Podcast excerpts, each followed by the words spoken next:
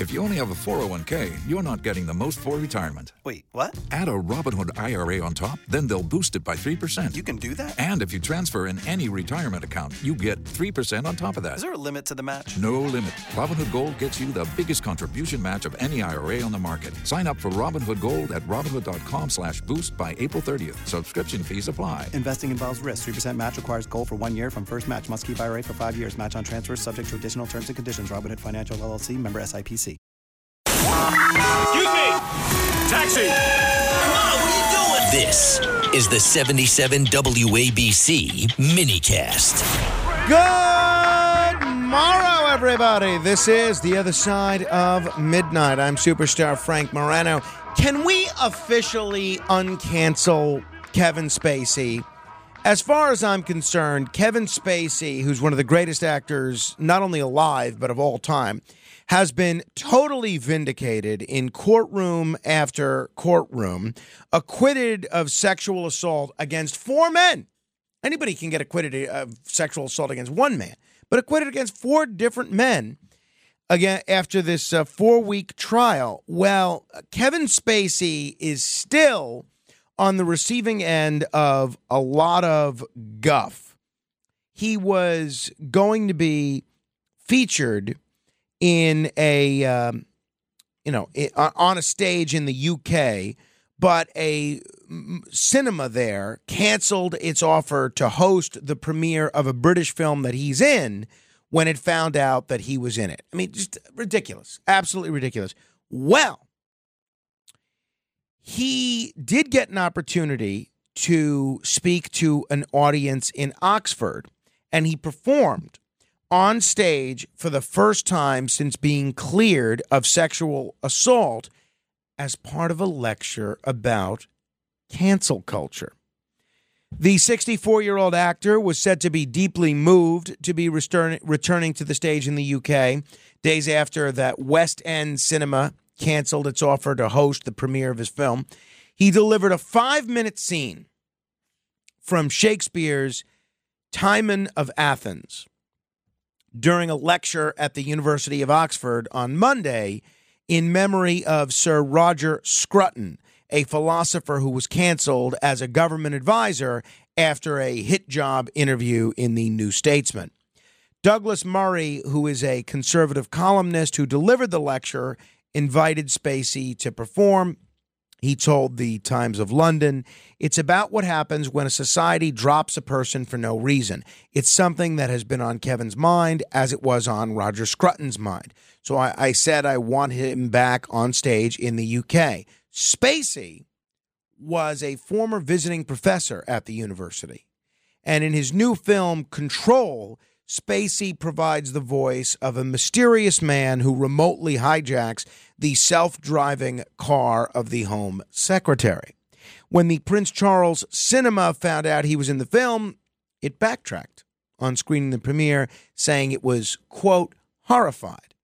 This fellow, Douglas Murray, who calls himself an anti woke campaigner and director of the Free Speech Union, he addressed the audience at the theater at Oxford in memory of Scruton, who died in 2020 at the age of 75. He was sacked, which is what they call it out there, by the government after a journalist tweeted a truncated quote about Chinese people being a kind of replica of the next one. The magazine later apologized for misquoting him, and Scruton was reinstated as an advisor. Here's a little bit of Kevin Spacey on the subject of cancel culture. Thou tedious fool, beast, toad, rogue, rogue, rogue. I am sick of this false world and will love it not.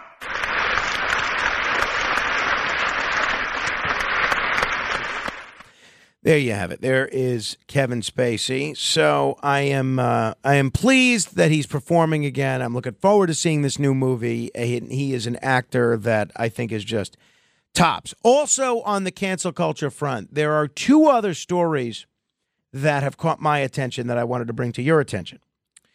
One, the British news outlet The Guardian says it will not renew cartoonist Steve Bell's contract after he submitted a cartoon depicting Israeli Prime Minister Benjamin Netanyahu. Bell said the cartoon, which shows Netanyahu preparing to operate on his own stomach with an outline of Gaza, was rejected by the outlet for evoking the anti Semitic pound of flesh trope, a reference to the character Shylock in Shakespeare's Merchant of Venice. The character of Shylock is one of the best known examples of literary anti Semitism. It's been used for centuries to promote a racist depiction of Jews as greedy and obsessed with money.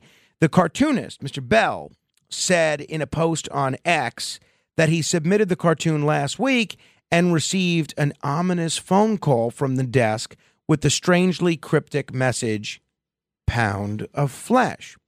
When Bell said he did not understand the message, he said he received this even more mysterious reply Jewish bloke, pound of flesh, anti Semitic trope.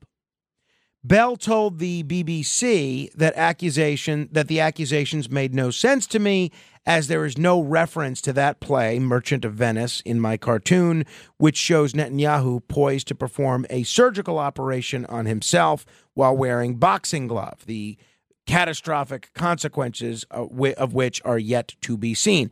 He said it was inspired by an old cartoon of US President Lyndon Johnson during the Vietnam War.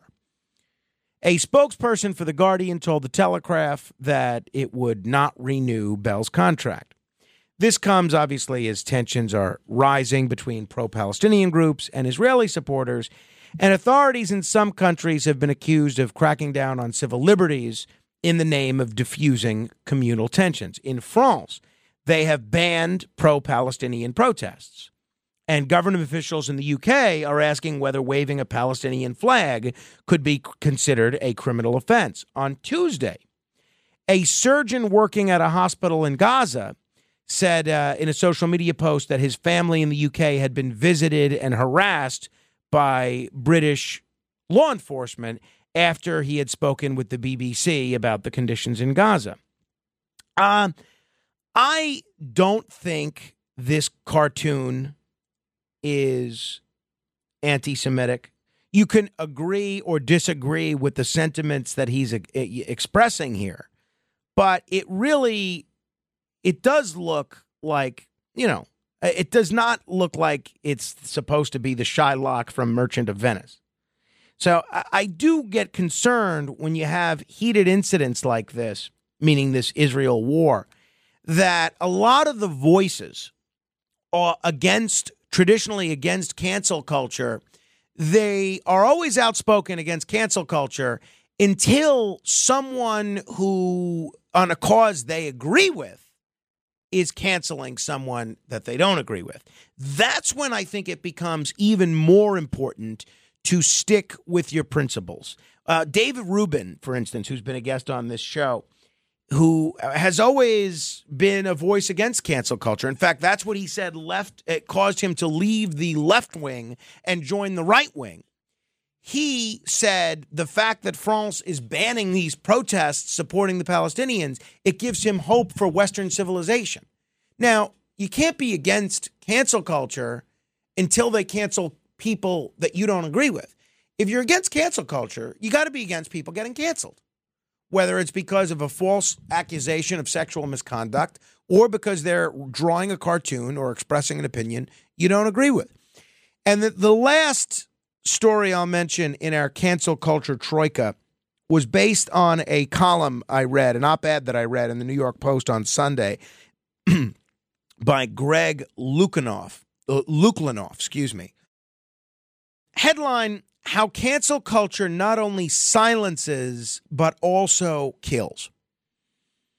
He writes, and I'm reading directly from this New York Post op ed one of the strangest things about fighting cancel culture is the stubborn claim that it doesn't even exist.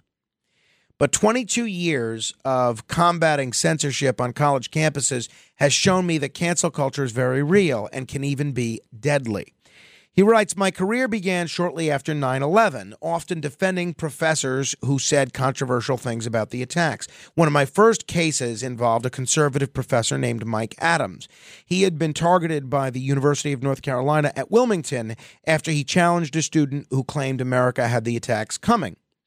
My organization, the Nonpartisan Foundation for Individual Rights and Expression, FIRE, would be called to defend Professor Adams many times over the years for his irreverent conservative advocacy.